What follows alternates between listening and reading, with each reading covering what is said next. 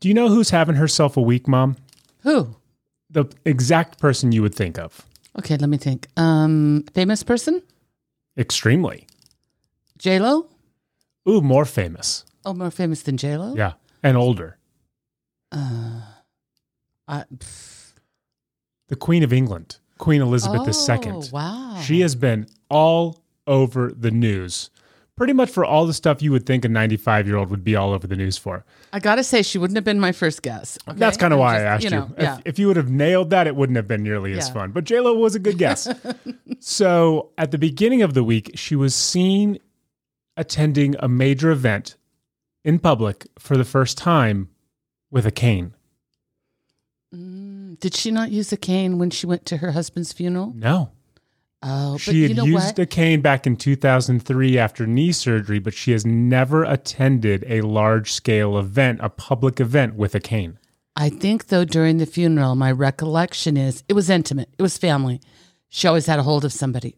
She, oh, I'm sure. I listen at 95 years old, walking around London, England, wherever everything is cobblestone. You better be grabbing onto somebody. She could be my mom, and I probably need more help than she does. Oh yeah, clearly I after truth be yeah, told. we, we trust us. We have talked enough about this podcast, Deb falling down, where where you are in good company with the Queen of England, needing to hold on to somebody. So and yet I won't embrace the word clumsy. It No. will not happen. Nope. it's nope, always nope, nope. the ground's fault. the ground's fault. So she was seen with a cane.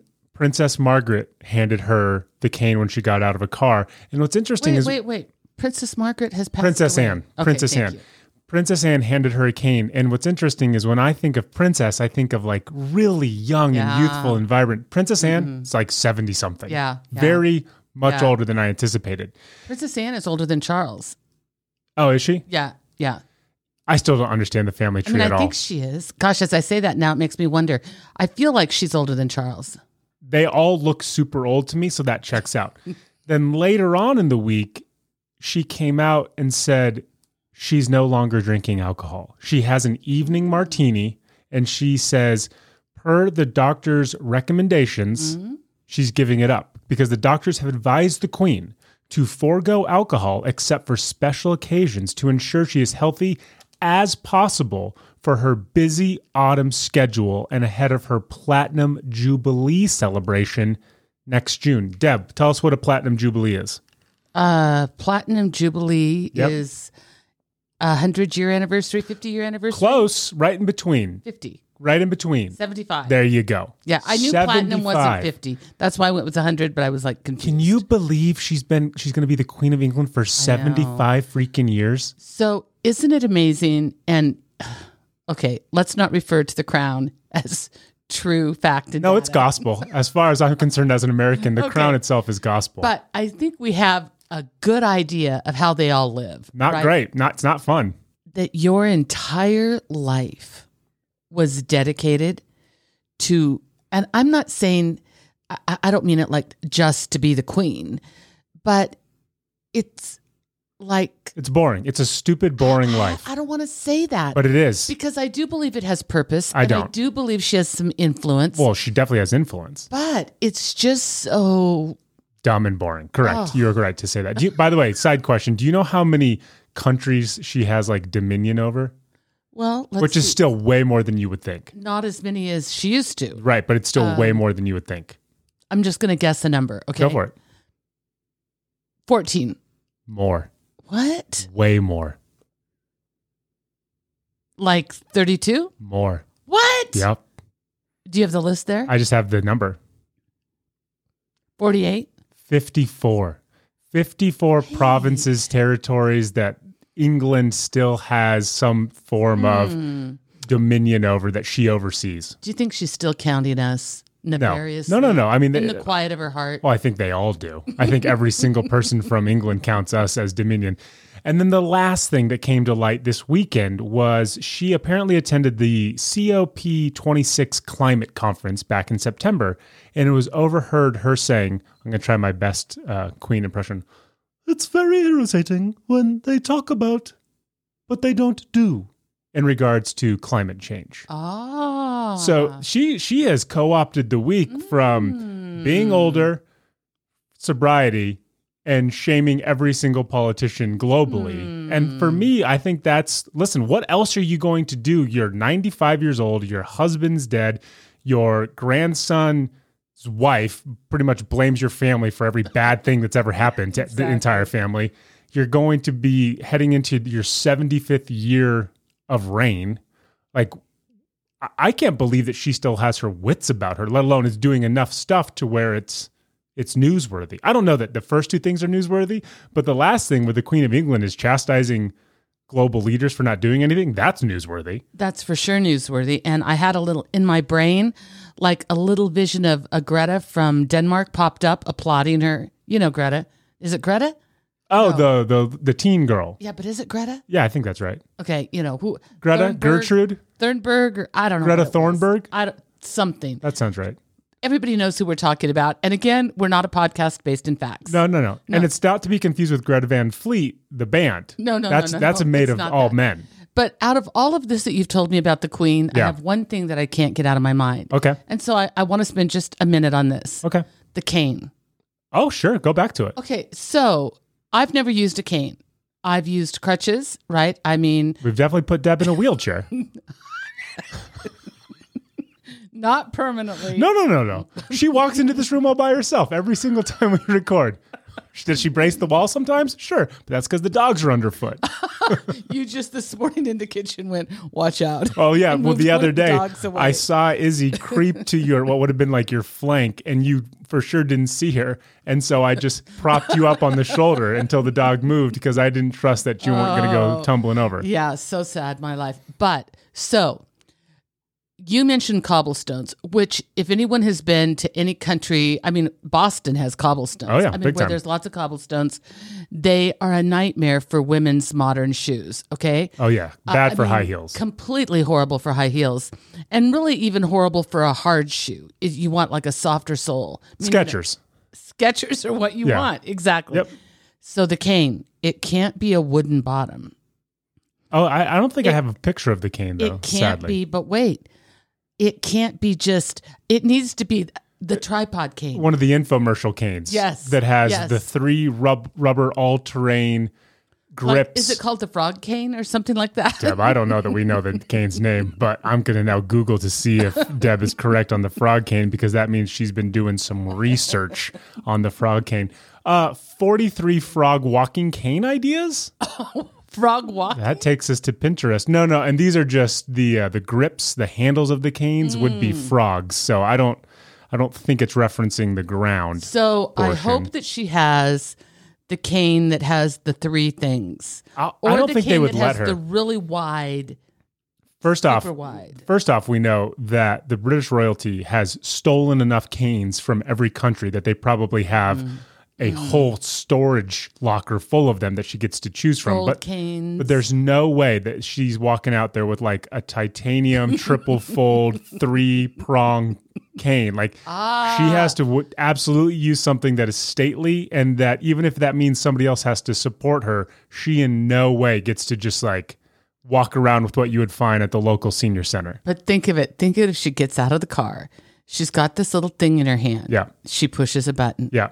Boom, boom, boom. The cane goes out. The final button, the three pronged frog goes out. Here's a question. I love it. If she w- needed to be in a wheelchair, do you think they bring her out anymore? Do you think they roll her out on the cobblestone, all terrain? You know what I mean? I think they make sure she's not on the cobblestone.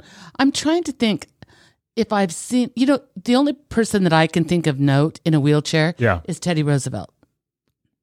And it felt very regal. That, Sure. I mean, because he had that high back cane kind of. Which again, I think most people even in the time didn't even know he was in a wheelchair. So, I mean, I think if she's alive and she's absolutely in her right mind, I think if a wheelchair it is, if it's a wheelchair, Or does some big strapping old British guy just carry her around? or they might have just, we only see her in transport mode. Does that make sense? Like the Pope. That- like a No, that like she'll get a like Pope a car. gear for her? They should get a Pope car where somebody inside the garage puts her in the car, Carries her, lifts her, puts her in the her, back puts seat. her in the car. she waves. She waves. She looks stately in Yeah. the car, but there we don't ever actually see the transport. Oh, then they go of like underground, and the next time we see her, she's sitting down in a pew. The next time we see her, she's sitting in the back of a limousine waving. I mean, we never actually see, so we won't see her greeting people. Have I asked you how much longer do you think she's going to live? This is just They a total live guess. forever. I know. How much longer do you think she's I got? mean, after I watched The Crown, I had an appreciation Back to the crown. for the stress in her life. Sure. Because it would seem like a stress free life, and it's not. It's not at all. Uh, it, it, but what's I, what's ironic is if you were just willing to give up to the tradition of it all Mm-hmm. and, and just be brain dead, it would it would be super stress free because you your entire life is mapped out for you. You have no say. But if you're trying to still be, you know, a human being, it's Right. extremely stressful. if she's old enough to be my mom, which I said she was earlier, like she's up there. She's old enough to be literally everybody's mother. she she's the mother of the world right now, right? Yes. I I mean, I don't know. Like if a doctor just told her to quit drinking one martini, doesn't that feel like we're on a slippery slope or a funny ledge? One martini? I, I mean, listen, I, I'm at the point, and again, this this goes into that they have no freedom of their own, right? At 95 years old, you get to do whatever the hell you want to do. Like I don't, especially as the queen. Again, the crown shows that they don't have much of any choice in anything they do. Right, right. But you're going to tell me at 95, I'm 95. Like I'm on borrowed time. This is house money, right? Yeah, absolutely. I will drink my freaking martini and Yes. walk with two canes if I need to. I'm the queen of England. You will carry me everywhere I need to go.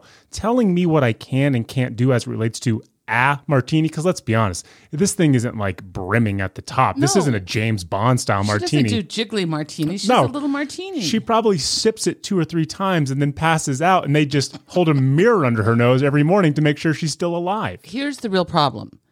The guy that serves her the martini, Yeah, and then there's the guy that watches her drink the martini. sure. And then there's the guy that rubs the the rim of the glass so that her lipstick isn't on it. Yeah, all those guys. oh, and then there's a guy who lifts up her blanket so she farts. It clean, cleans it out. Yeah, all those guys. Those I Um, want to finish this sentence and I can't. All those guys. All 37 people in her room at night. Those are the guys that decided she shouldn't have the martini Sure. anymore. And they told the doctor. And then No, no, see, you're wrong. You're absolutely wrong. Those are the guys who are now getting welfare checks because their jobs were taken from them. Their $100,000 a year jobs were taken from them. I'm telling you, we had uh, your aunt, Aunt Isabel, and Grandma Isabel. She had, as she would say, one or two fingers of scotch Yep. every night. I think it served her well, and I think it let her live to be a good 96 Sure. and pass away in her sleep You- in a way that all of us could imagine and didn't have heartache. You over. only have so much to look forward to after a certain age, and you and I have talked about aging. Yeah. To take away probably one of the few things that she looks forward Yeah. to, that nighttime martini, probably won't see that platinum jubilee. Let's start the podcast. Welcome to the Deb and Kev podcast. One is a Harvard Business School alum, the other is her son, discussing business, pop culture, family, and everything in between. Now, here are your hosts, Deb and Kev. Hey, hi, hello, and welcome to the Deb and Kev podcast. Across from me is the SpongeBob SquarePants of this Krusty Krab podcast. It's my mom, Deb, I'm Deb. and I'm Patrick Star living beside her in Bikini Bottom. I'm her son, Kev, and this is our podcast. I, I Googled famous duos, and this was the first one that came up. Isn't there also a Gary? Uh, yeah, he's the pet snail. Okay, there. That so makes sense. Yeah. And, and in the room next door is our dad, the snail, Gary. On today's show, it's week four in the tent, and we are recapping all the dessert week drama of the Great British Bake Off. During Deb's business segment, she'll talk to you, right there, you, she's talking to you about owning your personality flaws and taking measures to mitigate them. Plus, we have three brand new questions for Dear Debbie, and like a fly in a spider web, we'll wrap this episode up with what we are thankful for and what's for dinner. But first, Deb, tell us about that tooth. Oh, I broke down. Like crying? Yeah. yeah. Okay, first I broke down crying. Yep. Uh, I slept the last several nights. It is weird. It'll wake me up in the night. It'll hurt so bad because it's a sharp, jagged bone jabbing your, to- Because your tongue? little when the rest of you is sleeping, your tongue is still at work Oh, yeah. doing things. Moving. Yeah. And so, like, I did things like it's, one of the things said take a cotton ball. So you have to get the cotton ball wet. And I, ugh, it's ridiculous what I've gone through. So last night, Yeah. you saw me. You're sitting in the chair. We're watching A chair. television. Like, we have one chair in We our have house. a single chair. I was sitting on the floor just petting the dogs, using their belly as a pillow. You're sitting in, you're sitting in the chair. And again, only things that families will do in front of each other. And you don't even look at me and you go, Well, I think it's time. And I'm like, what? And I see you reach oh. over and there's in this little drawer we have a nail file. You pull out the nail file. I'm like, oh. And you stick it in your like you stick a metal nail file into your mouth. And I'm like, you got to do it hard. As if I have any experience with filing my teeth oh, down. Oh god. And and I, I, to your credit, you you you moved it and jostled it back and forth mm-hmm. enough to where you were clearly shaving something. sure. Did it do anything for you? Mm. So I feel, who knows? I Well, you should because I it should either be a nub or it should like a still be little bit. sharp. I do feel like a little bit. Okay. Here's kind of the thing that's weird is it's the last tooth. Yeah. So nail files are very sharp on the end. So when I stick that thing into my mouth and I shave, the pointy end is pecking at something. Oh, of the nail file. But And that's that- only temporary. that's only temporary, but my mouth is sensitive all over there. Well, I mean, listen, it's it's short term versus long term. Well, the other thing too is because you don't know exactly how you're shaving, which is why they don't use nail files in dentistry. They use those little Dremel things, Yeah. right? Is Zing. you can create another sharp edge with a nail file. Oh, right, because you're filing it down Yes. flat. Yes, But then that flat could have corners on it. Exactly. But I feel like those corners are at least poking out and Well, not up. One would hope. It does feel ever so slightly better. So I woke up this morning and I thought, mm, maybe better. Now, do you know that when I say like the bottom of your tongue, I'm pointing to my neck, but the bottom of your tongue like gets tired? Do you know, like if you have you ever, I'm trying to think of how this would work. Yeah, please Like keep, keep you- thinking because I have no earthly idea what you're talking about. Stretch your tongue over to one side. Yeah. Can, at the bottom, do you feel a little pull in I the mean, back? Everybody do this at home with me. Yeah, do it. Do it. Take Everybody. your tongue, keep it in a normal position. Yeah. Move it all the way over to the right. Mm-hmm. Oh, mm-hmm. I can feel that when I do Okay, it. now move it all the way over to the left. Mm-hmm. Mm-hmm. I don't know. I think maybe I have a long tongue because it's pressing against the inside of my cheek and I don't feel any tension anywhere. So one of the things that is sore, and that when you kind of hear it sometimes when I talk, is like the back of my tongue, the base of my tongue. Oh, yeah. Deb also might be sick, though. So there's that, too. I could be sick. Now I've convinced myself that there's a tumor back there. Do you know what I mean? You are my mother. that is completely Yeah. unrelated. And you probably have diabetes. The thing I have. But you know, the dentist has been called, an appointment has been made. It'll soon, everything will be right with the world. And as much as I'm whining and crying about this, there are many other things to be thankful for. I mean, I'll be really honest with you. I would have, I would, I would have filed all of my teeth down to stop this. I would have tried to pull that tooth out. I would not have endured that as long as you have. I, I wouldn't have. I wouldn't. I wouldn't have been able to live like this. I texted the dentist, and I think it helped me because I got such sympathy Sure. and compassion and sort of an apology. I mean, like, it's not his fault at all, but you know, all of that. That kind of rode me through for a little while. I did obviously take to, as we said, to the metal, you know, um, nail file thing. I think a little bit I'm living with it. I think I've consumed way too many Tylenol. Uh, I might have stolen one of dad's um, Vicodin and broken it in half. One, took I, I would have taken only the whole half. bottle. and that did help a lot but uh it is it, it- you know it's the example we gave in the very beginning which is so foolish if we're comparing this to anybody that has any real problems it's the paper cut that won't heal Yeah. It's just ugh Listen, nobody's saying that this is the equivalent of you having cancer or losing a limb, but the small stuff, the nagging Mm-hmm. stuff, the thing that throws a wrench in your everyday that's just top of mind. Yeah. And even when you forget about it for 10 seconds and then your tongue touches it again, Mm-hmm. oftentimes those are the worst things, just the small things, the, the the pebble in your shoe, right? It's it's terrible. I get it. But kudos to you for going full fledged savage mode and filing your own teeth. And in a short period of time, I'll be sitting at the dentist, never so happy to have seen him. Let's make our way over to a country that doesn't care about dental hygiene. Hmm, With that, Ding, ding, ding, ding, ding, ding, ding, ding.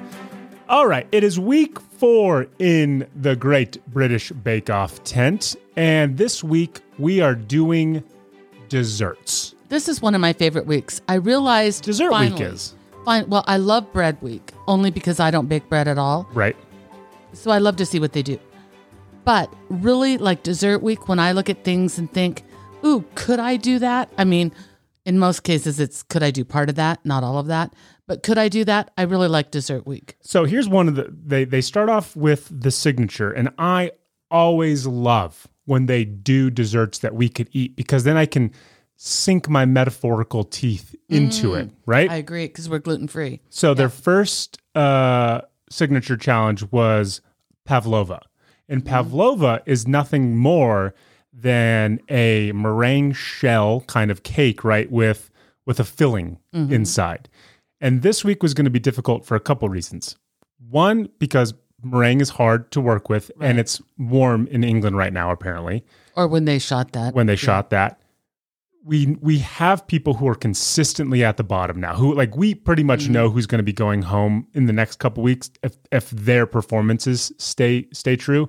And then because we're dealing with egg whites, our girl Freya is in the ah. crosshairs because she's going straight vegan, right? So it's really going to be interesting to see. I don't feel that Paul Hollywood is very sensitive to the whole vegan thing. No, not not at all because because it's she's self-imposing it. Right.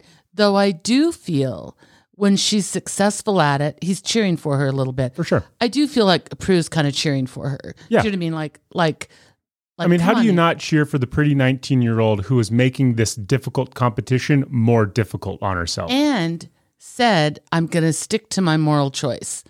I Have you ever tried to make meringue? Oh, I've made meringue. Have you made a meringue shell?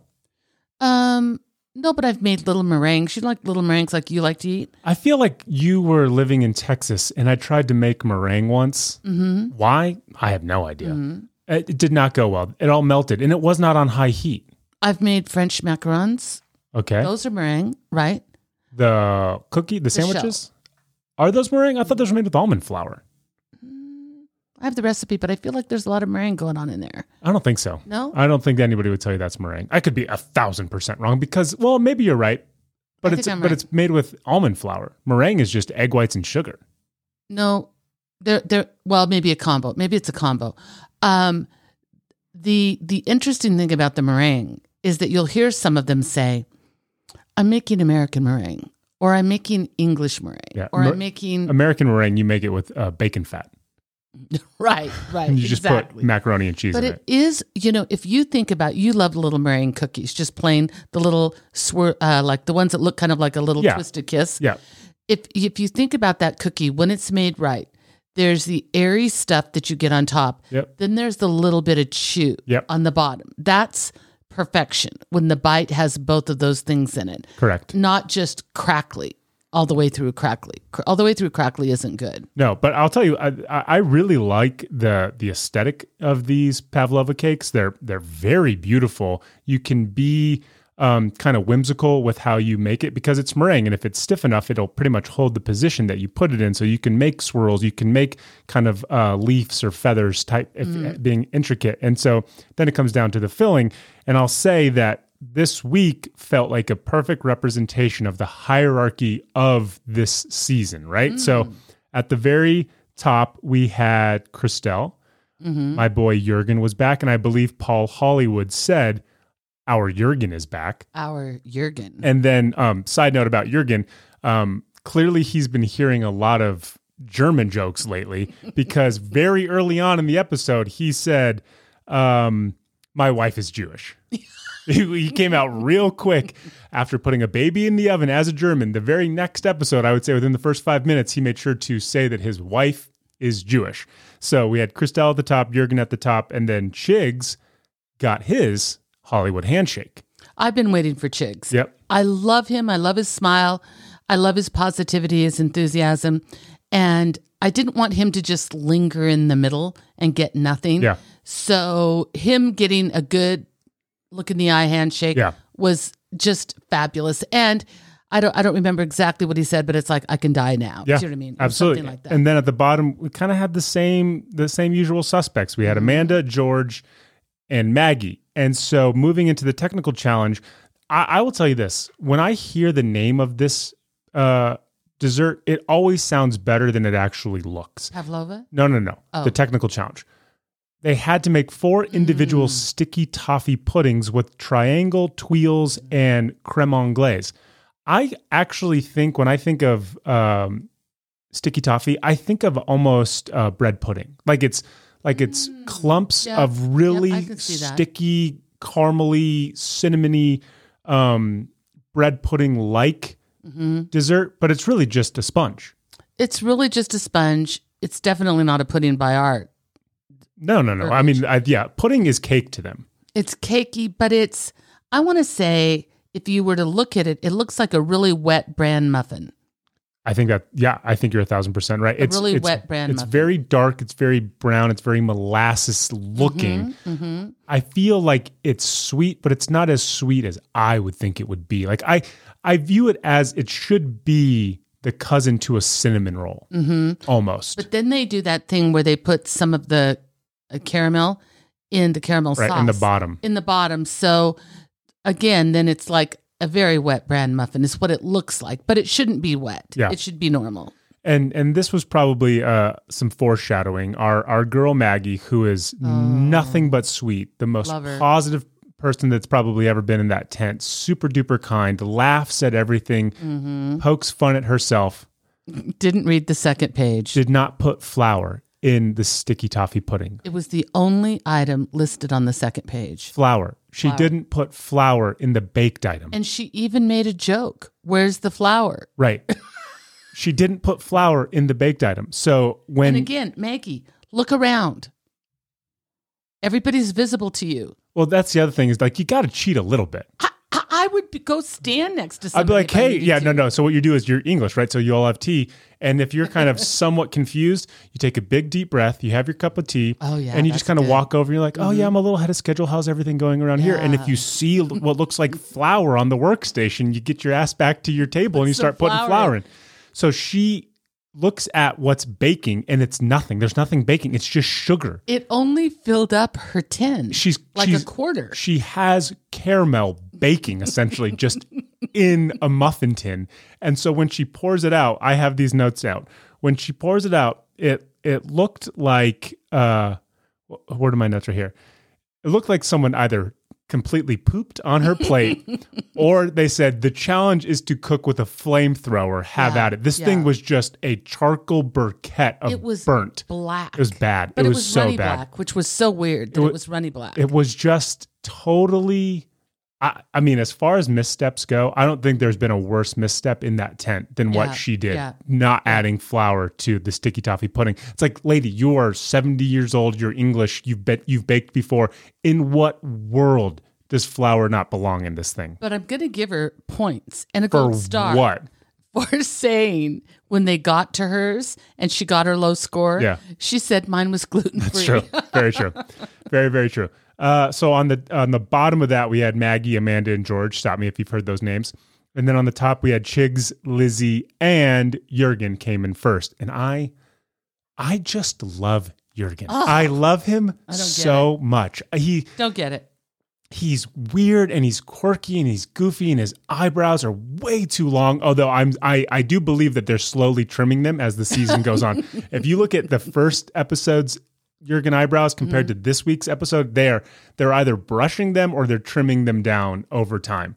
So then the final uh, challenge is the showstopper, and they have to create a celebratory Joconde cake. Dad, why don't you inform everybody about what a Joconde cake is?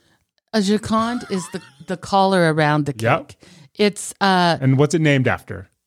it's like Elizabethan and Jacobean drama, a piece of uh collar that someone wore in a prior century. It we have it's Am I actually close? Mm, I mean, you pulled a lot of words that I know sounded good coming out of your mouth, but weren't actually applicable to this. okay, I tried. so, yeah. uh, La Gioconde is a reference to the Mona Lisa. yeah, yeah, yeah. That It's color. Italian heritage. yeah. I don't think that Kind has anything to do with anything. so it's like if they make a Swiss roll, sometimes they'll they'll put the print down first and then they'll pour Mm-hmm. the batter on top so that when they pull it out, there's a nice imprint. It's the exact same thing, and you you use like half almond flour, half normal flour because it's apparently more pliable, and then you add in bavois, right? Bavois. Bavois. There's an R in there. I don't remember? think, but they're, it's French, bavois. I think I'm. I, I think it's like a bavois. Bavois. Uh, Freya was like I don't know. bavois. I know. Um, Freya was like Bavois Bavois. because it's five syllables Yeah. on the end of everything. and then you can add some other layers of like sponge or uh, ganache or really anything. But the the, the the the thing you need, the element that you need, is that detailed Joconde Mm-hmm. cake collar. the collar is the big The collar is the big thing. And uh, I mean, the the only reason that I, I thoroughly enjoyed this episode, but the only reason this episode lacked kind of drama is because Maggie again just failed miserably. She she pulled her collar out way too fast, went to try to peel it up, and it was still liquid. So then she scrapped that and then went back to bake a new collar. Meanwhile, she hadn't made any filling Nothing. And half of half of the recipe for this cake is if you're going to use like a gel or a bavois mm-hmm. or a ganache, mm-hmm. you have to put it in the freezer to set. Yep. And so she's eating into her time of the cake going into the freezer to set, where everybody else is like calm, cool, and collected. The only other person who kind of struggled was Amanda. And if Amanda's on the show next week, I'll be floored because Well- I mean, like, I don't think we're giving anything away with who got voted off, but but everybody else, I mean, was nails. They Yeah. were perfect in execution. Besides Maggie, You know, you saw her when she started scraping up her cake. well, said- well, she tried she tried to peel it, and it just all fell apart because it was still raw. at that point, it was so raw. I would have thrown it back in. The I don't oven. get why you don't throw it back in the oven. I don't either. I'd rather have it be- try. I'd rather have it be overbaked Right. that part than go, than trying to remake Yeah, it, I agree. and then knowing that the stuff that needs to set isn't going to have time I agree. to set. I agree. So um, the top the top performers in that challenge were Jurgen, Giuseppe, Crystelle, and Chigs, and the bottom was say it with me Amanda, And, uh, George, and Maggie. And again, Maggie was so sweet. Maggie was so sincere. Uh, she's she was the light of the tent. I'm not sure there was a single person that would say they wouldn't miss her, but Chigs ended up getting Star Baker for the week. Yay. And Maggie was, I mean, I think Maggie was halfway down the aisle giving a handshake before they announced who was going think so, home. But I'll say think so, this, and this is a fact that, that that came to mind. There's been four weeks. There's been three winners. Mm-hmm. All of them are men. You know, when you said that last night, I mean, it just hadn't occurred to me, but we have yet to have a Star Baker female. Like that is The closest Shocking. one is Crystelle, and she has been outpaced by a Yeah. guy handedly every single. Yeah. Like she is very consistent. Freya is. This was tough for Freya because I think Dessert Week, as it related to these challenges and her vegan choice, Mm-hmm. did not perform well. But Crystelle and Freya are oftentimes very consistent, but their consistency doesn't bring them to the upper echelons of the Chigs, the Jurgens, and the Giuseppes because those dudes are on a totally different level. Yeah, yeah. Like if it's not those three, one of them will have had to fail miserably. Oh, for sure. I do think though that a week could come where it won't the vegan thing will not hinder Freya. And that's her opportunity, you know, to really show her stuff where her ingredients will actually be the right ingredients to make whatever's required. at, at least I keep hoping. Uh, I meant to ask you, what's aquafaba? She used that instead of uh, egg whites. aquafaba is the water of um garbanzo beans or That's right. chickpeas. Yep, Yeah. you're right. I knew that. I know. I knew. I knew that. Perfect. No better segue than talking about garbanzo bean water than talking about Deb's business segment. Deb, talk to us about as individuals owning our own personality flaws, which is typically a bad thing, but then taking measures to mitigate them in the workplace. So I read this article and I really liked it because it was super, super candid Okay. about, you know, typical personality flaws that we see, and meaning that the majority of the people in the workplace, especially in leadership, have some of these, right? And so I want to kind of go through them. I want to talk about them. I want to talk about how you can own them. I'm going to be vulnerable here, Kevin. I hope you will be as well. If you think you might have one of these personality flaws Sure. or a tidbit here or there. Um, so I'll be, I'll be, I mean, I'll be really honest with you. I'm probably just going to sit back. I don't, I'm not sure any of this is going to resonate with me. I'll just let you carry this and I'll just, I mean, I'll, I'll agree so that you have, you know, somebody to bounce these off of, but in no way are any of these going to because resonate with me. If you have these personality flaws and if you can at least say, hey, I think a little bit, bit of me is this way, Yeah. then it helps make you a better leader to hit, hit it head on and deal with it. Yeah, this feels like it's going to be a pretty one sided conversation here. Deb. Okay. If you err on the side of overconfidence and chronic certainty, Yep. That sounds about right. Are they saying that's a bad thing? Because I see that as a top notch skill set. Okay.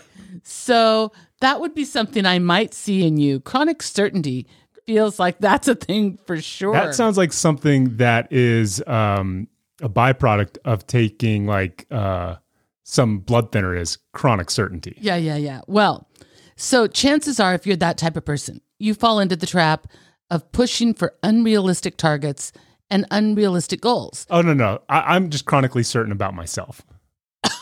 I'm not I'm not necessarily chronically certain about the business Yeah. or my coworkers or what we're doing. No, I'm just chronically certain about myself. So what you end up doing is overpromising Okay. because you've created a narrative, right? Yeah. That is so firm that it, I mean, you've not listened to anybody else. For that kind of person, and I do think this could be difficult for that kind of person, is really the answer is to surround yourself with a couple dissenters. I mean, people that you know will say something else. People that you know are comfortable and confident to say, "Nah, I don't know if that's going to go that way, or mm, that's kind of a tight schedule, a little aggressive, I think, overpromising maybe a little. I don't know though. Here's the interesting part. If you err on the side of overconfidence and chronic certainty, like it takes another pretty strong personality in there to wiggle in and convince you that you might not be absolutely right, that there might be an I and probably the way is to convince somebody that there's another way. Not that it's not that you're wrong, but that there's another way. That that in no way applies to me. I mean, I, as a human being, I am chronically certain of myself. As a as somebody who works, who has clients, who's worked with other people, I I can easily be talked off something a thousand percent. Okay. Especially if somebody thinks like, especially if somebody's very adamant that their way is going to be better. I'm like, yeah, great. Let's let's, let's pursue go with that. it Sure. and let's put the responsibility on your shoulders thousand That's it. percent. and that really is i think that's one of the keys when people realize that there's shared responsibility that is the benefit of all of that Yep. i mean they're shouldering the burden with you totally agree. so if you go with somebody else's idea they're excited but also now they're invested right Yep. in it turning out the way they want it to. So if you tend to be a bit impulsive, that would be me for sure. Um, I can't. I literally can't resist the excitement of a new idea. At least exploring it. I mean, there are some things that, I, and they're probably not new ideas that fall into the uh-uh same old, and I'll I can poo-poo those all day. But really, if it hits me as unique, or if it hits me as innovative, or we haven't gone there before, I can be super impulsive and just want to throw everything at it and go at it. So if I'm like that, then I should surround myself with some external sources that I'm going to say are a little bit more, what would be the word? Practical? A little bit more Level-headed. A little bit more level headed. A little bit more maybe seasoned in the thing we're talking about. Because if I don't do that, I mean, the kind of person that would give me some data, that would, because for me personally, that would speak to me. Data will pull me off a ledge really, really fast. So if I look like I'm going to go somewhere, and let's keep in mind, when you go somewhere like that, when you're super impulsive, it can often cost money, manpower, time, energy, and lead you nowhere. I don't think this is either one of us, so it may be hard for us to speak to, but we can certainly do it in a judgmental way, Kevin, about others. If you're overly controlling and stifle creative ideas from your employees, I'm overly controlling in my normal life as it relates to other people's ideas. I can never have enough. Yeah, I, I am happy to hear great ideas from other people. Yep. I am happy and especially really creative out of the box things. I can be there all day long. I don't feel compelled to control that. Nope. Um, if somebody doesn't feel compelled to control me, I don't feel compelled to control them. Um, but if you are that way, here's what you need to know you're basically a micromanager, or you're a micromanager a little bit here and there. And a bad boss. And what does micromanaging do? It erodes trust. At the end of the day, that's all it does. It erodes trust and it causes the person that you're micromanaging to question themselves in a way that it erodes their own confidence. So this in no way like is ever good. And so what you do, what should you do? You have to find people you trust. It's kind of just the opposite. Instead of eroding trust, you have to find people you trust that you can hear. I mean, in other words, you're giving them the space to speak what is true. And so if I were a micromanager and I had somebody that I really did trust and I really did enjoy and I valued their opinion, and I might say, listen, I'm really trying to break myself of this thing because I know that I'm stifling trust. I know I'm stifling creativity. I know that I'm affecting everybody's own self esteem by doing this. It's a bad habit. I don't want to do it.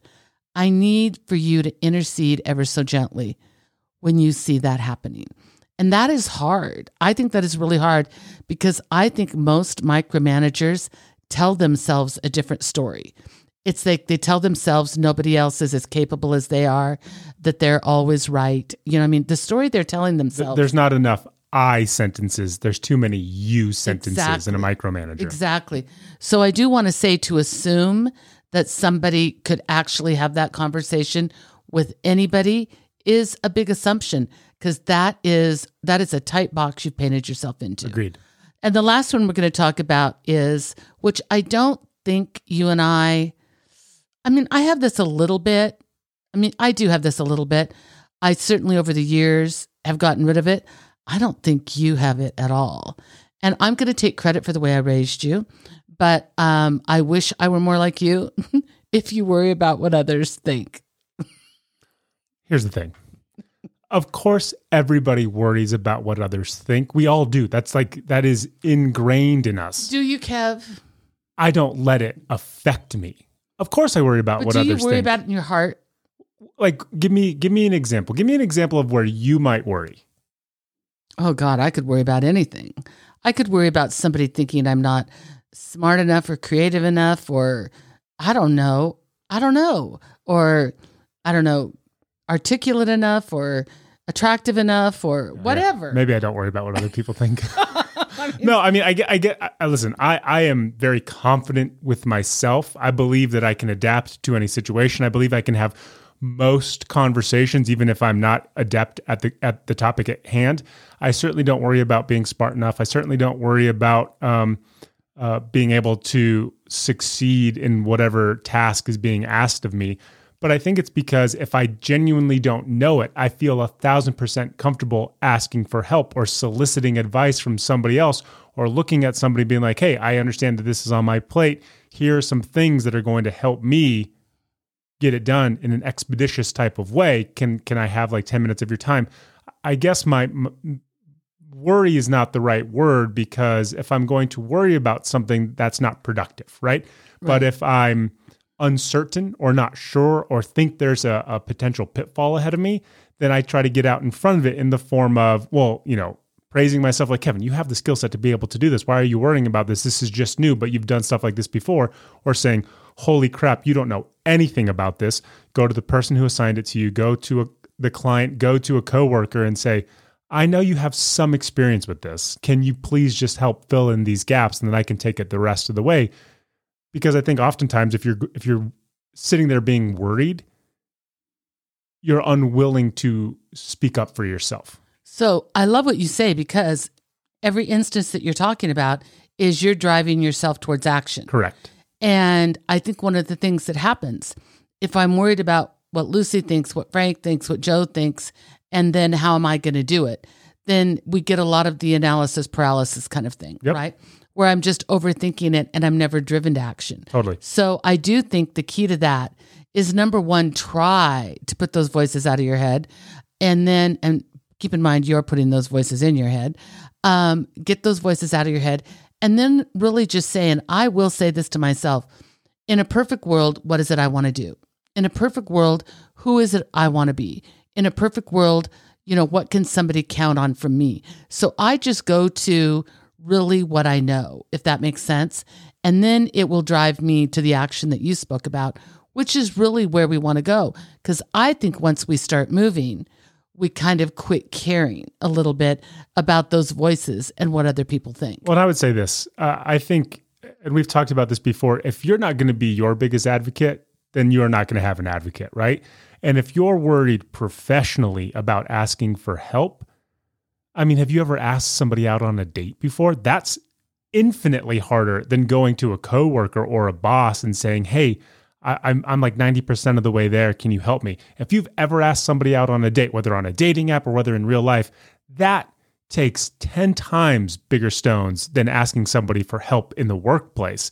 And so, if you've ever done that, or if you've ever thought about doing that, or if you have ever direct messaged somebody, you've already done something that is allowing you to feel more confident about yourself to where in the workplace where everybody should in theory be pulling in the same direction you should that should be an easy email you know slack chat. Just stop by the water cooler go into somebody's cubicle and be like hey tony assigned me this. I need like five minutes of your help just to be able to connect these dots and then i'll get out of your hair and whatever you need help with moving forward i'm your guy. So, in a perfect world, yes, we certainly know that there's competition in the workplace where people may or may not feel comfortable doing that. But if we really true as leaders, if we are true leaders and we embrace the terms that we, you know, throw around all the time, and if we are a team, then absolutely any team member should be able to go to another team member and ask for guidance or assistance or direction Yep. or just say, Hey, I want to spitball this thing with you. Talk it through with me. Right. I mean, totally. absolutely. 100%. So I just think that these are common. These are four personality traits that we often see harbored in one individual. Hey, did you say four i thought we only did three what were the four Oh, we did four. Read them to me. I thought it was the chronic constipation. We did uh, err on the side of overconfidence and chronic certainty, Got it. uh, tend to be impulsive. Got it. If you're overly controlling and stifle creative ideas. Oh, I didn't. I didn't hear the impulsive one. Okay. And then if you worry about what others think. Got Four. it. I don't think I'm overly impulsive. I think I'm pretty weighed and measured. Going back to the No, you're one. pretty weighed and measured for sure. But uh, what I think we forget about sometimes is we say, he or she is a micromanager or he or she is controlling. They may be, but also we can all be a composite of a lot of these Totally. things. And I think that's the kind of stuff where, again, we talk about this over and over and over. Um, and it's probably the hill that I'm going to die on is, you know, you've got to take weigh and measure of yourself, you know, first, because that's really the only place that you ultimately have control to make change, Yeah. right? and don't worry about what other people think. Those those people are equally as worried about what you think. I, you know, in today's world, how can we? No, you I mean, can't. how can we? it's gonna. There is enough outside forces acting against you, whether intentionally or otherwise. Right. Don't be one of those forces Don't- for yeah, yourself. no, no, no. I mean, like, yeah. I mean, we're we're capable. We're competent. Um, there is somebody in this world that is cheering for you, whether you realize it or not. Yeah. I mean, so go forth with that. We're cheering for you. We're cheering for you for sure. Unless you're a bad person, then we're not cheering for you. Maybe we're cheering for you a little bit. Dear Deborah, we're not cheering for the bad people, Okay. but they're fun to cheer for. Yeah. Dear Debbie questions, three of them, two professional, one fairly funny. And Mm-hmm. this one, this week, the funny one is pretty funny. Okay. Good. First question Dear Debbie, Yes. even during these times when so many people are out of work, I'm seeing that some young people do not want to work hard. Am I wrong to say that? I've hired two recent college grads in the past two months, and can you believe it? They don't show up to work, meaning to a Zoom call on time. They arrive 10 to 20 minutes late to meetings without even an acknowledgement that they were late. I don't want to seem like a crotchety old boss, too late, but I don't get it. I am giving them a chance to work at a time when I need their undivided attention and focus, and I'm not getting it. How can I motivate? Can I just point out things Go ahead. that stick out to me? Now, I'm an older millennial. I'm 37 years old. Yeah. I still think of myself as an advocate for my younger millennials, older Gen Zs.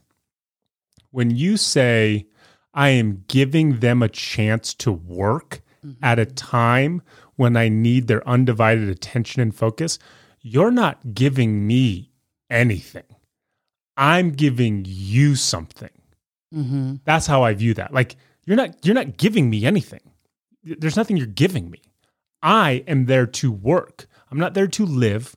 I'm not there to make this job my passion. If this is your business, that's awesome. That's your business, but you're not giving me anything. You're going to give me money for services rendered. Do you look at it as opportunity? I mean, I guess depending on the industry. But again, this isn't like this isn't one singular thing. This I'm assuming this person works in an industry where there are many, many other options for me to go work. It's competitive in the world of 2021 where everybody is begging for people to come work. You're not giving me anything. So here may be one of the things where, uh, because we're really talking about a Zoom meeting here. That's what she's talking about. Well, I think she's talking about. I think she used the Zoom meeting as a reference point of like, oh, you can't even turn your computer on in time. Like you can't you can't even just go through that. To which I would say you're you're a thousand percent right. If this is a chronic issue to where you have Zoom meetings that people are showing up ten to twenty minutes late for, that's an issue. But I can't help but think there's some entitlement with the person writing this email saying, "Look at what I'm providing to these people. It's it's a job." Well, it's a job, and and the basic construct of a job is you show up and work, and I pay you. I Agreed. mean, that's basically it. Yep. But as we well know, there are a lot of other expectations and innuendos built into employment by both the employer and the employee. I mean, that happens all the time. Correct. So, I w- what I really don't like is when, I'll, and I'll just say I'm a boomer. When a boomer makes this big broad brush analysis over younger people, Yeah. Because I know plenty of younger people that work their butts off. Yep. I mean, no question about it. Here's what I would say: just that question for face value. If you're 20 minutes too late to a Zoom, that is the most disrespectful thing on the planet. Agreed. I mean, said and done. Okay. Now, let's, I mean, just, I agree with her. I'm with you. A thousand percent. It's totally disrespectful. Now, let me get to this. I will say there are some companies that have way too many meetings or way too many meetings that I don't actually need to be at. I want there to be short meetings and I want them because the meetings are a huge chunk out of someone's day. Correct. The other part I want is that if it's not a meeting I need to be at, then don't don't invite me. I mean, only include the people that really need to be there. and, I- don't hold my feet to the fire if I'm literally just there as a presence. Like Right. Uh, clearly there's a ton of gray in life. And if I'm if I'm the principal on this meeting and I'm conducting the meeting and I'm 20 minutes late, that's bad. That's bad bad. Right. If I'm simply there as a face, as a figurehead who's not adding anything other than like, "Hey, it's Kevin from accounting. So good to see all of you. Mm-hmm. Jan, how's the baby?" and then I sit there for an hour not say anything, that's infinitely different. infinitely different. And so I think the thing with that that whole deal right there is if I am a young Gen Z or a young millennial and I have set in on a number of Zoom meetings that I really was like, why the heck am I here? I could be doing this other thing over there. That's when it starts to get the muddy water starts. I start to get a little bit late. She starts to get a little bit annoyed. And again, it's back to the communication. I just need to raise my hand and go, I haven't needed to be on half of these Zoom meetings and I've got work to do and I've got other pressing matters, right? It's not important for me to be here. So, I mean, I'm just creating another scenario that's a possibility. But I do think that what I created is common. last week um, we were watching the news and we were they were talking about the California um, backlog of ships that are trying to get into port. Right. Usually they have like three ships waiting to come into port. It's over a hundred right now Yeah. because they can't find the manpower to do so. And I said to you, I said, what if everybody who worked their butts off during the pandemic, who worked in customer service and got treated like crap, who worked in the medical field and got treated like crap, said, screw this. I've had this side hustle. I'm going to spend all of my time and attention doing this. Or turn to like, th- there are jobs that you can do online from the comfort of your own house, assuming you just have a functional computer where you can tra- transcribe captions, you can go check the interface, user interface of, of websites, things that you can just do in the comfort of your own home that you're not getting paid a ton for, but that it's totally autonomous, entirely up to you. What if when we start thinking about trying to employ people, we don't say stuff like, I'm giving you the opportunity to work. Instead, you say something to the effect of, we're trying to work together to make this company successful so that you can have a better career projection having worked here, right? What about like how about we turn this into a uh, a unity as Right. opposed to me being some king or queen providing you a job. I'm giving you this thing. So I interviewed a young professional uh, that was going to be wanted to work for somebody that I knew, and uh, there was I, want to say a little bit of fragility to her, you know, but I really really liked her. But I just wanted to make sure, like, not so fragile that she's not going to show up or that everything's not going to be a thing, Yep. right? Mhm. And in the end, we had a great conversation. And in the end, she said, I just want to make sure, and she'd said it a couple times, that I deserve to work for this person. Interesting. And in that moment, I said, We'll call her Susie. hey, Suze. Susie, you need to listen to me. Right now, I am working for you. I am no longer working for the person that hired me to interview you. I am working for you. I need you to be quiet and I need you to listen to me. You deserve everything she deserves. You are every bit as bright as she is. You are every bit as qualified as she is.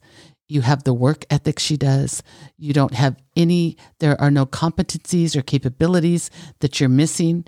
I said, You deserve her as much as she deserves the opportunity to work with you. I beg you that you look at that and that you hold that for what's true because she deserves you as much as you deserve her. Don't change that narrative in your mind because when we go into something like that, we throw ourselves on the bottom. It is so hard to work our way up to the top. Agreed. Now, this boss is wonderful and isn't the type to throw anybody on the bottom. The girl was crying at the end, and I didn't want her to cry. Do you know what I mean? But I think she was just hopefully good cry, you know, a little Yeah, she was touched. touched. Um, she was touched. But here's the thing we need to remember we all have gifts and talents, and we are in a world where we have to adapt a little bit and appreciate each other's gifts and talents and realize that they show up looking differently than they traditionally have. That's really what it is. It's like the same gifts and talents are still there, they're all there. It's just that they appear different because they're coming from a different perspective. When a Gen Z says, I don't want to do it if it doesn't have purpose. And yet there is this little piece of a job that is like so ridiculous. How could you attach purpose to it? The Gen Z is smart enough to know that there's pieces of work they have to do. They're talking about the overall Correct. job Correct. having purpose. So I just really, we, I mean, boomers need to get out of their heads. Gen Zs need to get out of their heads. And we need to come to that place where I hope this gal and I did last night, where we say we both deserve, right? I Yep. mean, because that's the answer. Yeah, there should the employer, the manager, is in need of those employees Mm-hmm. as much as that employee needs them. It's a two way street. It Right. should not be this hierarchy as it relates to the job itself. Within the job, of course, you report to one another, but it shouldn't be this. I'm telling you, when you start saying I'm giving you an opportunity, Yeah. you're gonna you're gonna alienate 75% of these generations. Right. This is a long one, so bear with it. Dear Debbie, I have periodic calls with one of my clients right before we activate a project, and I dread the conversation every time. Like clockwork, she finds a way to berate me right before we start going over details of the project. The last conversation, I was not able to turn the other cheek. She and she insinuated that I never follow up on the pointers she shares with me, so it seems like a waste of time for her to give them to me. That is patently untrue. I take copious notes and do my best to incorporate all the input she shares. Her blanket comments make it seem like I don't pay attention and don't respect her. I stood up for myself this time and said, I take offense to that statement. I do listen and incorporate your input. Her immediate response was to tell me I shouldn't take offense. We went back and forth a few more times until I said, let's just move on, because she wouldn't back down. I'm not sure how to handle this. Constantly being put down and told I do a horrible job when it isn't true is hard for me. Standing up for myself doesn't seem to register to her as anything but annoyance. I hate this job, but I also need it. How can I survive? Go look for another job right now. Start looking, put your feelers out there, throw your resume out because that person can't hear anything. Right. I mean, you just have to go. Yep. I mean, I and I know there are things about this job that you think you have to stay. You don't. You have to go. There I have worked with people exactly like this who what she's referencing isn't even about you. She has mm-hmm. had employees 10 years ago Yeah. who she did the same thing with. And now she just assumes every single employee operates the exact same way. And she's going to hold all of them accountable for things they have never, ever done. And I can tell you this if she gives you all these action items, she doesn't even remember half of them.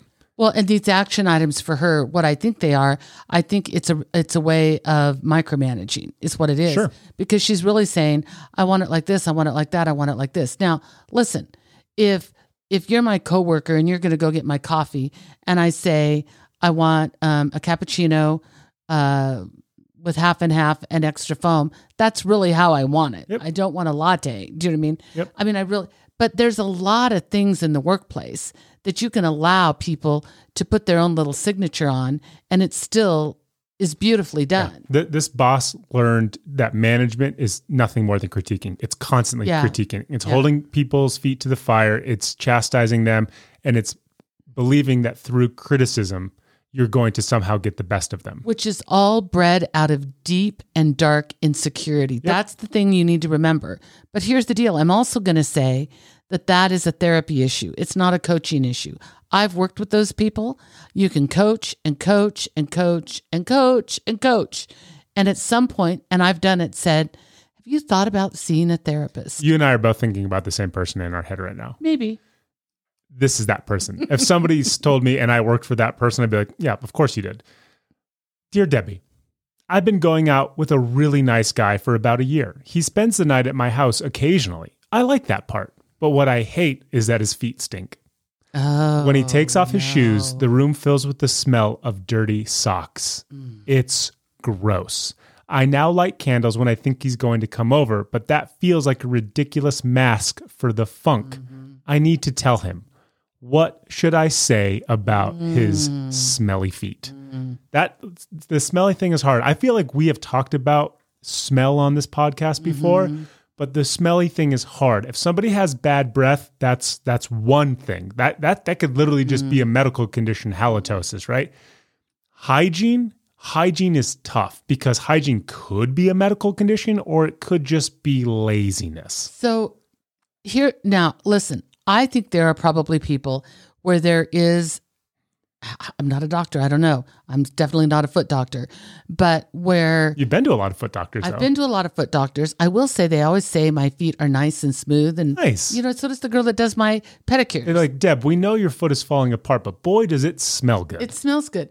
Uh, but I do think there are, and I'm going to say guys, workout, extra sweat, athlete's foot, stuff like that, where there really could be something going on. I'm wearing okay? slippers without socks on right now. I know these things don't smell great, Oh, do you? but I wear them in the house and But I do don't they take them smell off. so bad that if you pulled your foot out, it would smell? no, I don't think they're perfuming the room Okay. with rank odor. Here's the first thing I would ask myself about this guy. I mean, Is he this- hot? Is he hot and do I have a future with him? I mean, because I don't know if I'm going to go down that road. That's a that's an investment. What if he likes it when you kiss his toes, though? Yeah, I don't know. Uh, If, I mean, if he was a foot fetish guy and he had smelly feet, you bail on that. bail on that for sure. This is just a Kevin Zener tip right here. if you're into feet, no judgment. I get it. Like the, when you Google a celebrity, the third thing that comes up is like Deb Zener feet, right? Like that's I get it. If you're into feet and your feet are smelly, shame on you. Shame on you because that's that's your thing that you need to keep tight. This is mostly what I think smelly feet are from, and Okay. now we're going to get some MDs writing into us. But Sure. this is mostly. I love it when doctors reach out to us and tell us how wrong we are. I think it's like I'm going to say a slipper or a shoe Yep. that should have been washed but can't be washed, Agreed. whatever. Yep. Okay. I think it's wearing socks too many times.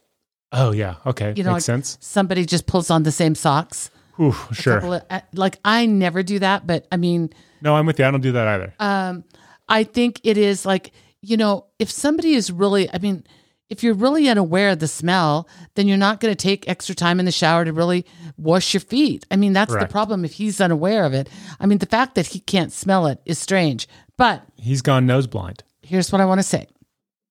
If he's hot and if she wants to stay with him, okay? Then I think what she has to do, this is what I would do. Suck it up, Buttercup.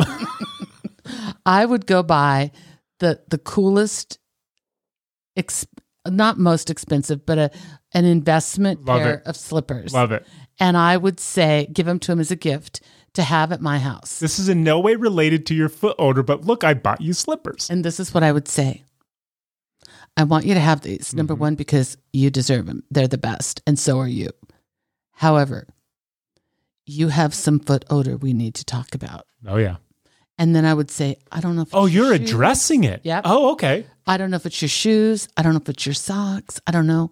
But when you take your shoes off in here, it's a lot. And so It's a lot. I there's some special soap in the shower right now. I filled up the bath. It's warm. There's Epsom salts in there. I won't be joining you. Cuz I don't want to get I did light candles though. I don't want to get any of that Yep. smelly feet stuff on me, right? Yep. Um, but I think you just have to go for it and do it. But I would probably do it with a really nice gift. What if what what if as he takes his shoes off? What if because say there are people who listen who who can who are not they can't attack the problem directly, right? It's Right. too much for them. Yeah. As he takes his shoes off, Yeah. which I imagine is next to you or in the same general vicinity, you have a can of Lysol spray hidden. And you just whip it out and just spray it at his feet. That's awful. And then he'll have to mm. say, What are you doing? No, and you'll be no. like, Are you kidding me? What am I doing? I have no choice. And then you just keep holding the trigger down the entire time you're talking. Uh, How about this? Okay, This yep. is- okay, mm-hmm. this might be the middle road. Okay. So they take their, let's say their tennis shoes. Mm-hmm. He takes the tennis shoes off and mm-hmm. he takes the socks off. Yep. And ooh. And what if you just go, oh gosh, those are a little ripe. Grab them up go throw them in the washing machine like it's a one time deal. I have a better one. okay. He's coming over to her house, right? right, right. So when he comes to the front door, she she's printed off a note and she's put it on the front door and she says, I can't say this to your face. Your feet smell horrible. And there's an arrow oh pointing my down God. and there's a bucket of soap with a sponge. And then under the arrow it says, Scrub these feet. I'll see you in 20 minutes. No. You don't think that's a good well, one? I think it's funny, but here's here's the problem. We don't even really know if it's his feet. What I'm saying is it could be the shoes Got and it. socks. Fair. You know? Okay. And now we haven't addressed those unless True. you hung a plastic bag that she has to they have to be put in, left in the hallway and Yeah. tied up, you know. Or when you invite him over, you you just say, "I need you to wear your cleanest, newest pair of shoes," and we'll just do a process of elimination. Because if it's the newest shoes and then the smell, then maybe it's the socks. And then the next text message is, "Hey, can you stop by Costco and grab me a rotisserie chicken and a 12 pack of Kirkland brand socks to wear? I'm really into that." And then if his feet still smell, then we do the soap note door thing. So Kev, if it were you, like truly. If my feet smelled that bad, trust me. There's here's what I know about about you have to put yourself in it. Be the guy. Never. Be, Okay, okay. Be the guy. sure. Like, how do you want to be confronted? I ghost that girl. I never speak to her ever again. If somebody ever looked at me and was like, "Listen, I think you're awesome, but there's a part of your body that smells so bad that I have to bring it up to you," I just be like, "It was so nice knowing you. Please delete all of my contact information. I'm leaving town." Oh, because you're embarrassed? Horribly embarrassed. Yeah. Horribly what if embarrassed. you really liked her? I mean, what if you really liked her? I mean, I can't fathom. I'm so hygienic. Like it is impossible for my brain to to function thinking like there is a part of your body that you don't clean well enough that now other people are aware of. Yeah, yeah. And I guess the feet the, the feet are at least like it's a conversation. Like especially like say this guy works in construction. Say this guy is like you know in the steel toed boots all day long, or mm-hmm. maybe he's like a can't breathe. yeah he's an alligator hunter. I don't know. Like those are those are very easy conversation to have. You're like, dude, you work construction. Of course your feet smell. Right. Let's get you Yeah. new shoes. Let's get you new boots. All that kind of stuff. But if I'm a hygienic person Mm-hmm. and I just there's a body part of me that smells, and somebody's like, all of this is great, ten out of 10 Mm-hmm. Those feetsies, they remind me of Lord of the Rings hobbits from the Shire. You need to scrub those things. I couldn't. I could never Mm. function. I could never function. Let us know.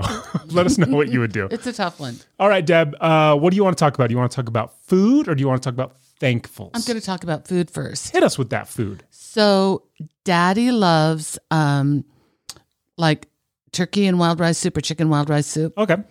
And if you've ever been in this house, we throw no food away hardly ever. And so we have a freezer full of what I call I always I always label it chicken in bits. So it's the broth and then bits of the meat. You know, For all of you wondering, what we do is we buy that poisonous rotisserie chicken from Costco. sometimes we buy good organic ones. mostly the rotisserie one. And then we, like savages, just pick Yeah. Mm-hmm. all the meat off of it. And then Deb routinely, never, ever, just throws it away. She just throws it in a stock pot and boils the thing to hell and back. Mm-hmm. And so that we have fresh chicken broth. So we always have fresh chicken broth with little bits of meat in it. So I want to use up some of that because he was saying he wants some soup. And it's perfect soup weather right It's now. soup weather right now. So we're going to throw in uh, just a bunch of vegetables, rice. I've got some beautiful Maine wild rice. I'll throw that in. And then I have a whole bunch of fresh tomatoes that I need to roast. Oh, yeah. So I'm going to roast the uh, tomatoes and we'll put some of those in after they're roasted with maybe a little one on top, one of the bigger ones. I think it'll be a good soup night. Good soup. Good soup. Good soup. Okay. Shout out TikTok. Uh, Deborah, what are you thankful for this week? Okay. So I had been traveling and I'm home, right? And you are quickly leaving us again. and I'm quickly leaving you again, but I do want to say, uh, now it's a little premature. I know we talk about the weather an awful lot here. It's a little premature for it to be this cold, Yep. but it's fine because it's blue skies. It's brisk. It's nice. I have slept like a dream all week, partly because I'm exhausted, but partly because it's this nippy cold weather. Yep. And we're going into probably really cold weather, which I'm not going to love, but I love this time. I'm so grateful for it. I'm grateful for it when I go to bed. I'm grateful for it when I wake up. It is the perfect sleeping weather right now. It's a it's great sleeping weather. Uh, I'm not going to share that thankful for, with you, but I a thousand percent understand where you are coming from. I am thankful. I, I have.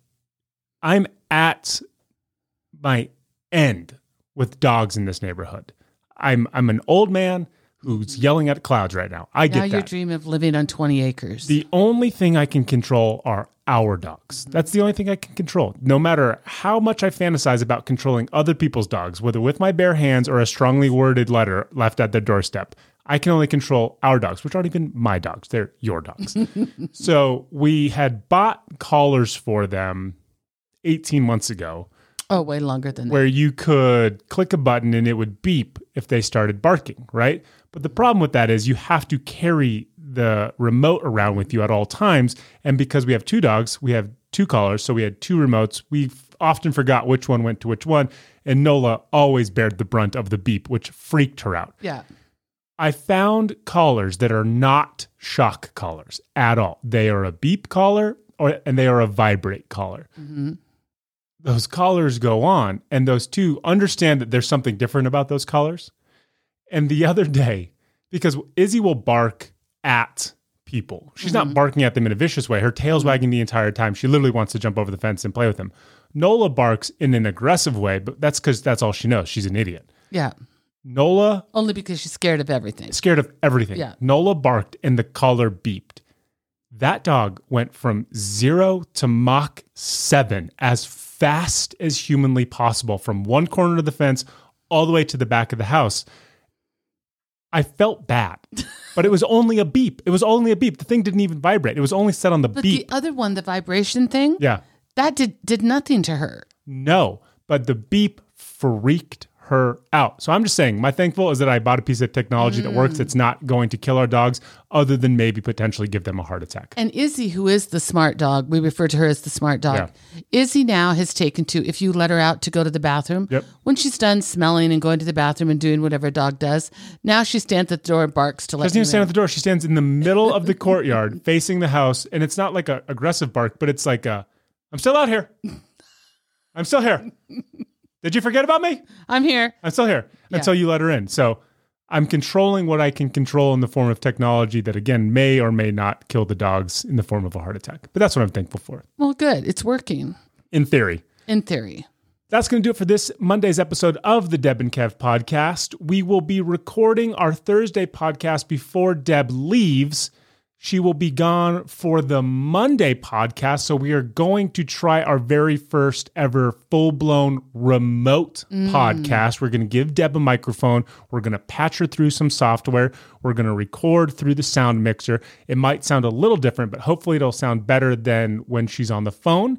And we're just letting you know because we let you know everything. So bear with us. If it sounds different, we probably know that it'll sound different, but it'll still be the same great content. Deb will just be somewhere else on the globe. Laughing my guts out. Hopefully. Yeah.